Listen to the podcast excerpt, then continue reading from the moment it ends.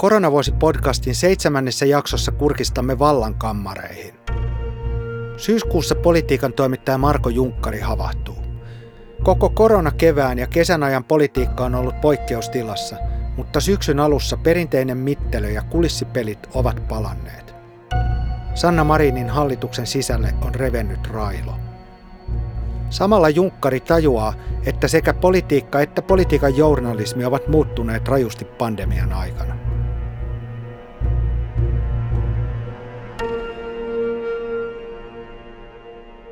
Hain pojan autolla futisharkoista. Väännettiin lasten kanssa nukkumaan menoajasta, taisin iltasadunkin lukea. Sitten pötköttelin sohvalla iPadin kanssa. Keskiviikkoilta 9. syyskuuta oli siis ihan tavallinen arkiilta, jos nyt korona-aikoina mikään on tavallista. En illan mittaan uhrannut ajatustakaan Sanna Marinin hallitukselle, jonka tiesin neuvottelevan korona-asioista säätytalossa – kun menin puolilta yön nukkumaan, hallitus jatkoi edelleen neuvotteluitaan. Tosin tästä kokouksen venymisestä kuulin vasta jälkikäteen. Kuulin vasta myöhemmin myös sen, että kokous oli ollut poliittisesti erittäin merkittävä. Matkustusrajoituksista oli nimittäin kehkeytynyt riita, joka jakoi hallituksen kuin veitsellä leikaten kahtia. Matkustusrajoituksia oli veivattu jo viikkoja ennen tätä keskiviikon maraton kokousta. Vastakkain oli kaksi näkemystä, joita voisi kutsua vaikka taloussiiveksi ja terveyssiiveksi. Taloussiipi halusi lieventää matkustusrajoituksia. Taloussiiven johtohahmo oli keskustan elinkeinoministeri Mika Lintilä. Terveyssiipi puolestaan halusi pitää kiinni tiukasta linjasta. Sen näkyvin hahmo oli SDPn perhe- ja peruspalveluministeri Krista Kiuru – myös pääministeri Sanna Marin kuului terveyssiipeen samoin kuin vasemmistoliiton ministerit. Seuraavana päivänä kuulin huhuja kokouksen tulehtuneesta tunnelmasta. Kun kyselin asiasta lähteeltäni, kävi ilmi, että pahin riita oli kärjistynyt juuri Lintilän ja Kiurun välille. Krista Kiuru oli osallistunut kokoukseen etäyhteyden kautta, koska hän oli omaehtoisessa karanteenissa – Viimeistään koronainfojen myötä suurin osa suomalaisista tietää, että Krista Kiuru on todella vuolassanainen puhuja. Poliittiset vastustajat tietävät, että Kiuru pystyy ryöppyävällä tajunnan virralla puhumaan muut väsyksiin ja saamaan oman tahtonsa läpi. Eräs lähde kertoi mulle, että hallituksen riitaisassa maratonkokouksessa oli tapahtunut kummia. Kiurun puheenvuoron aikana Mika Lintilä oli poistunut miesten huoneeseen ei siinä mitään, mutta Lintilä oli kuulemma vessareissunsa aikana soitellut useita puheluita, lähetellyt sähköposteja ja täyttänyt iltasanomien sanaristikon. Kun Lintilä sitten vihdoin viimein palasi vessasta, kiurun pulputus jatkui edelleen. Ehkä se oli kaikille hyvä, että Lintilä kävi vähän tuulettumassa. Kaksikko oli ollut toistensa kimpussa koko alkusyksyn ajan kuin kissa ja koira. Mutta mistä tässä taloussiiven ja terveyssiiven koronakistassa oikeastaan oli kyse? Matkustusrajoituksista, eli siitä, millä ehdoilla eri maista voisi matkustaa Suomeen. Lintilän johtama työ- ja elinkeinoministeriö eli TEM oli vaatinut lievennyksiä, sillä TEMmin mukaan rajoitukset olivat tuhoamassa Suomen matkailualan, joka työllistää jopa 140 000 ihmistä. Erityisen kovaa Lintilää oli painostettu Lapin suunnasta – Alueen matkailuyrittäjät pelkäs, ettei ulkomaiset turistit pääsisi tulevana talvena lainkaan Lappiin. Eikä kyse ollut vain keskustasta. Kuulin, että SDPn Lapin kansanedustaja Johanna Ojalaniemelä kysyi demareiden eduskuntaryhmän kokouksessa Kiurulta matkustusrajoituksista, ja Kiuru ärähti raivoissaan Ojalaniemelälle tyyliin, älä rupee mua neuvomaan. Ärähdys herätti demareiden ryhmäkokouksessa ihmetystä, sillä Kiurun ja Ojala-Niemelän tiedetään olevan kavereita. Aika herkillä siis oltiin. Kiuru ja hänen ministeriönsä, eli sosiaali- ja terveysministeriö STM ja siellä erityisesti eräät virkamiehet, vastusti maanisesti kaikkia höllennyksiä. Lopulta säätytalon maratonkokous ratkesi hyvin odottamattomalla tavalla – pääministeri Sanna Marin teki päätösesityksen, joka oli täsmälleen sellainen kuin elinkeinoministeri Lintilä ja keskusta olivat toivoneet. Hallitus päätti höllentää matkustusrajoituksiaan. Se oli melkoinen yllätys ja kova poliittinen veto pääministeriltä, sillä samalla Marin jyräsi vankan tukijansa Krista Kiurun. Pääministeri halusi ennemmin säilyttää hallituksensa toimintakyvyn kuin asettua Kiurun ajaman tiukan linjan taakse.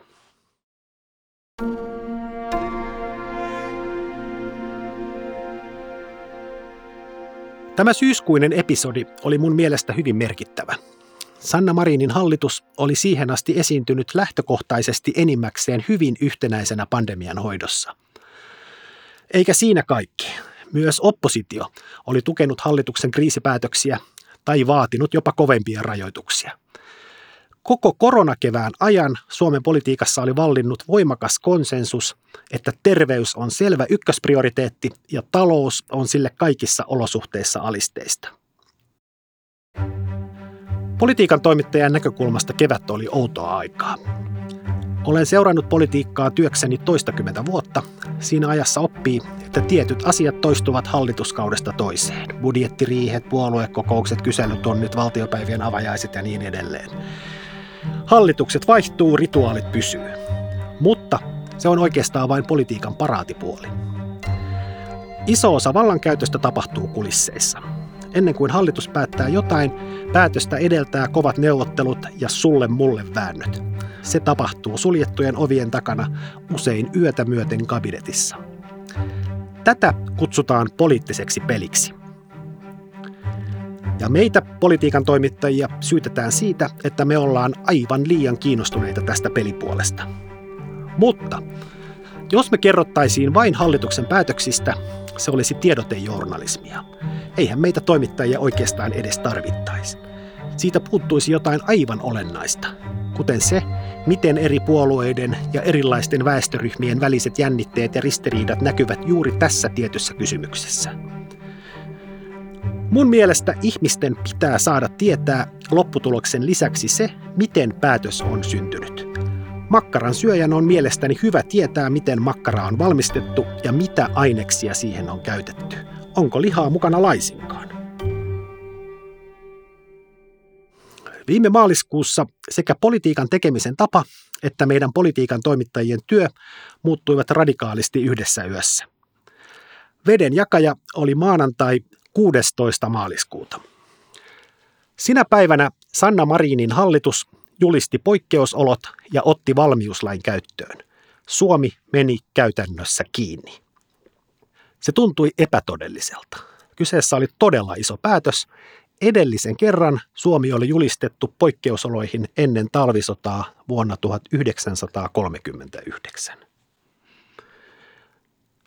Kun Suomi meni keväällä kiinni, mulle tuli sinä päivänä vähän samanlainen olo kuin 11. syyskuuta vuonna 2001.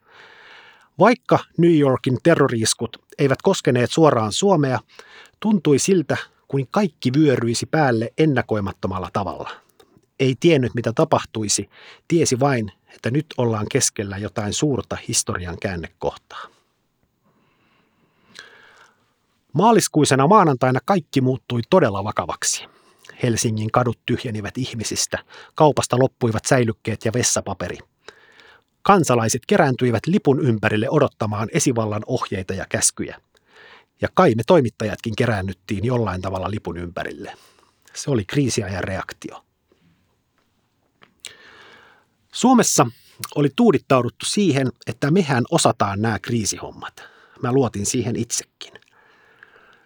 Mä oon aikoinaan käynyt valtakunnallisen maanpuolustuskurssin ja kuunnellut työurani aikana kymmeniä tunteja erilaisia luentoja, joissa on vakuuteltu, että Suomi on kyllä valmistautunut kaikenlaisiin kriiseihin, että meillä Suomessa on matalat hierarkiat, valtionhallinnossa ei siilouduta, meillä on vieläpä se huoltovarmuuskeskuskin.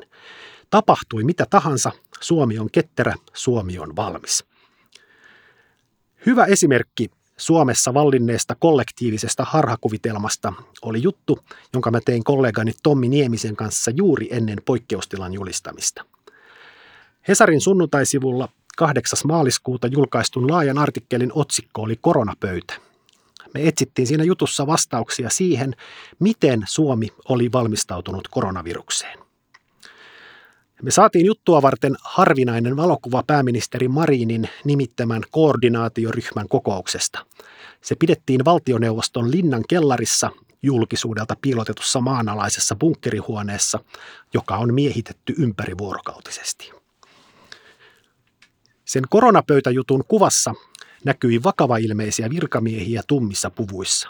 Huoneessa oli kalsea loisteputkivalaistus, pöydillä kahvia, teitä ja täytettyjä reissumiesleipiä. Kun tämä juttu julkaistiin, maailmassa oli todettu suunnilleen 100 000 koronatartuntaa. Suomessa oli löydetty vasta toistakymmentä tautitapausta. Meidän jutun pääviesti oli se, että ollos huoleton, Suomi on todella hyvin valmistautunut. Se oli myös mun oma ennakko-oletus. Se koronapöytäjuttu happani kriisin kiihtyessä muutamassa päivässä. Kävi nopeasti ilmi, miten syvällä siiloissa Suomen hallinnossa sittenkin ollaan ja miten huonosti täällä oltiin valmistauduttu esimerkiksi varusteiden osalta. Koronan alku oli lopulta aikamoista kaaosta. Kukaan ei tuntunut tietävän, kenen vastuulla oli huolehtia lentokentillä Suomeen saapuvien matkalaisten karanteeniohjeistuksista. Kaikki pallottelivat vastuuta toisilleen.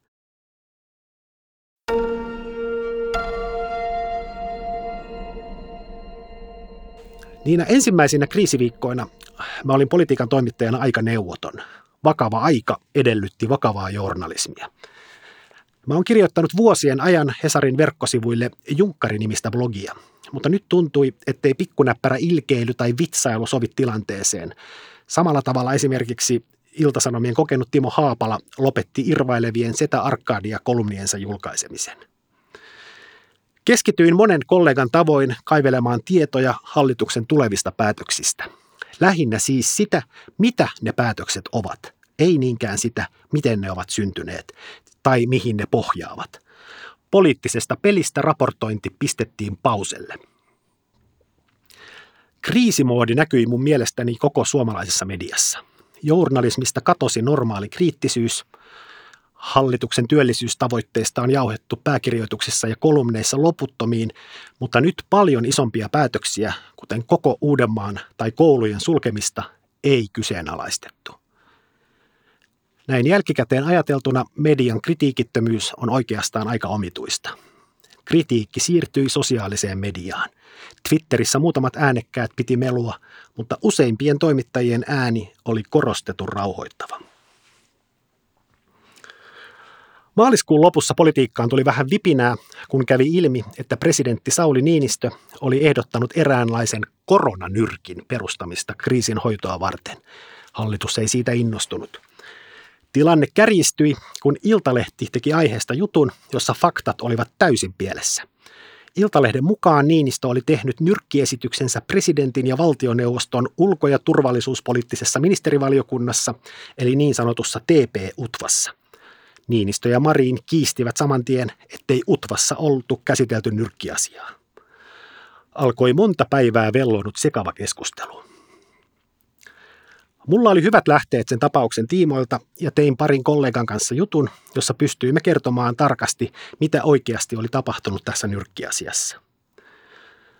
Nyrkkikeskustelussa palattiin hetkeksi turvalliseen peruspolitiikan raportointiin, siihen, mitä kulisseissa on tapahtunut.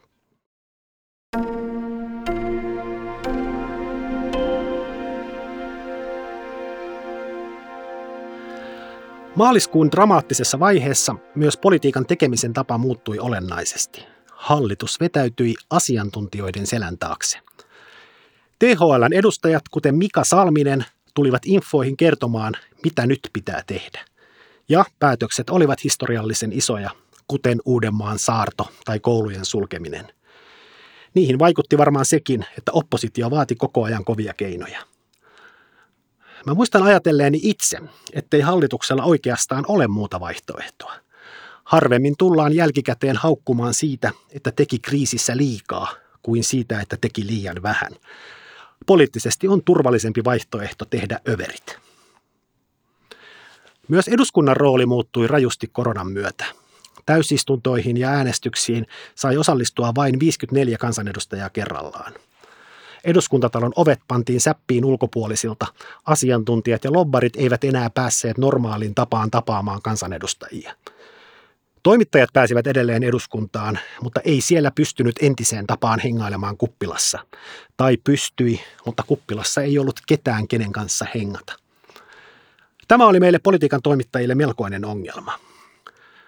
Nyt kun maaliskuun vedenjakajasta on kulunut jo aikaa, alan vähitellen hahmottaa, miten myös politiikan journalismi muuttui koronan myötä ja miksi siitä tuli niin hampaatonta. Politiikan toimittajien työ muuttui korona-aikana vaikeaksi oikeastaan kolmesta syystä. Ensimmäinen koskee eduskuntaa. Itsekin käyn eduskunnassa noin kerran viikossa. Kun notkuu eduskunnan kuppilassa muutaman tunnin, siitä on aina hyötyä. Kun istuu kuppilan pöydässä, siihen saattaa sattumalta istahtaa vaikkapa Matti Vanhanen, Paula Risikko tai joku muu poliitikko. Kun me puhutaan siinä hetken ajan niitä näitä, saattaa poliitikko sanoa sivulauseessa jotain kiinnostavaa. Se voi liittyä ihan muuhun kuin varsinaiseen keskustelun aiheeseen. Koronan myötä tällainen hengailu ja epävirallinen tiedonvaihto loppui kokonaan. En ole itse käynyt eduskunnassa kertaakaan maaliskuun jälkeen. Olen istunut etätöissä kotonani Herttoniemessä. Se on muuttanut työtäni todella paljon. En mä voi noin vain soittaa Matti Vanhaselle ilman, että minulla on jotain asiaa, että mitäs äijä. Toinen iso muutos koski politiikan lähteitä ja vuotokulttuuria. Tiedon vuotamiseen liittyy harvemmin mitään ylevää. Vuotajan motiivit ovat itse asiassa yleensä hyvinkin alhaiset. Ne liittyvät poliittiseen konfliktiin, siis siihen, että kaksi hallituspuoluetta tai poliitikkoa on asiasta eri mieltä. Vuotamisella yritetään edistää omaa kantaa. Mutta koronakriisin myötä konfliktit häivytettiin. Luulen, että poliitikotkin vakavoituivat. Hallitus vetäytyi bunkkerinsa ja istui loputtomissa kokouksissa. Jos hallituksesta ei haluta tuoda sisäisiä konflikteja julkisuuteen, vuotaminen jää vähäiseksi. Tai ehkä niitä konflikteja ei vain oikeasti ollut, mikä sekin on demokratian kannalta huolestuttava ajatus. Vaihtoehdottomuus ei koskaan ole hyvä. Monilta osin lähteet kuivettuivat aika nopeasti koronan myötä. Edelleen saatoin soittaa ministerille tai tämän avustajalle, mutta keskustelut koskivat sitä, mitä toimittaja osasi kysyä. Se jäi pois, mitä me toimittajat emme osanneet kysyä. Tämä on olennaista. Yleensä ne asiat, joita me toimittajat emme osaa kysyä, ne jotka kuplii jossain pinnan alla, eivätkä tunnu juuri sillä hetkellä kaikkein olennaisimmilta, saattavatkin sitten paljastua kaikkein tärkeimmiksi. Uutiset ja skuupit syntyvät juuri niistä tiedonmurusista, joihin pitää osata tarttua ja yhdistellä johonkin muualta kuulemaan.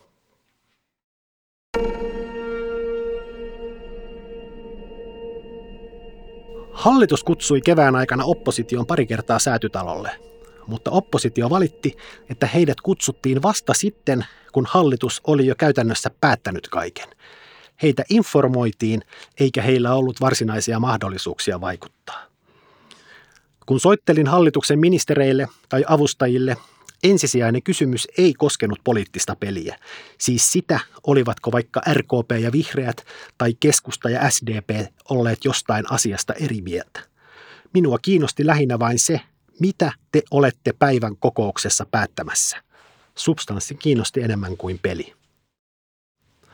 Kolmas iso muutos politiikan julkisuudessa koski hallituksen tiedottamista – Oikein hyvää iltaa kaikille täältä valtioneuvoston linnasta ja tervetuloa hyvät katsojat ja kuulijat ja median edustajat hallituksen tiedotustilaisuuteen. Politiikan julkisuuden kannalta sillä oli suuri merkitys, että tiedotustilaisuudet alettiin pitää etänä valtioneuvoston linnasta käsin. Toimittajalle on aivan eri asia olla paikan päällä. Etätilaisuudessa toimittaja saa hyvässä lykyssä kysyttyä yhden kysymyksen, kun viestintäjohtaja antaa napista luvan. Toimittajat eivät pysty hallitsemaan sitä tilannetta mitenkään, ja jatkokysymysten kysyminen on todella vaikeaa. Se rajoittaa median toimintaa ja samalla tietysti kansalaisten tiedonsaantia. Myös infoissa on hengailuun liittyvä ulottuvuus. Valtioneuvoston tilaisuuksissa paras informaatio tulee yleensä vasta virallisen osuuden jälkeen, kun toimittaja jää paikalle juttelemaan jonkun olennaisen virkamiehen tai poliitikon kanssa – Siihen ei ole etäinfossa mahdollisuutta. Tämä on yksi olennainen syy myös siihen, miksi politiikan journalismi oli koronakeväänä niin hampaatonta.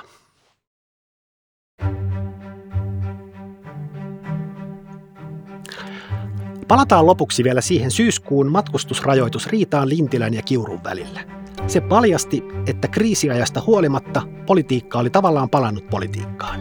Hallituksen sisällä oli jännitteitä niin kuin normaalissa demokratiassa kuuluu ollakin. Kun hallitus oli tehnyt päätöksen matkustusrajoitusten höllentämisestä, se piti infon valtioneuvoston linnassa. Mikrofonien takana seisoivat tällä kertaa Mika Lintilä sekä vihreiden sisäministeri Maria Ohisalo ja SDPn liikenne- ja viestintäministeri Timo Harakka. Oli silmiin pistävää, että rivistä puuttui yksi hallituksen koronainfojen kestokasvo, SDPn Krista Kiuru.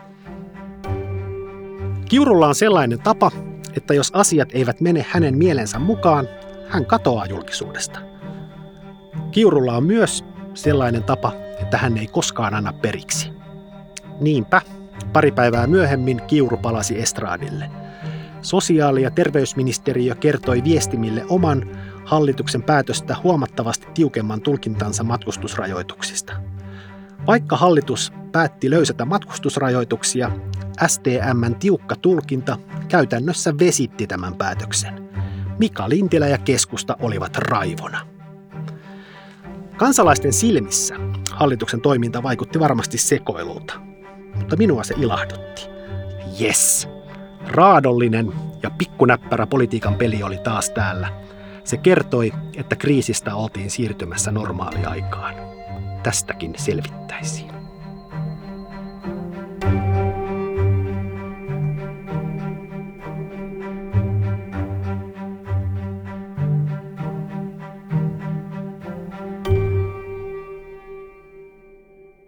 Koronavuosi podcastin kahdeksannessa jaksossa Annikka Mutanen kertoo, mitä kokenut tiedetoimittaja on koronavuoden aikana oivaltanut.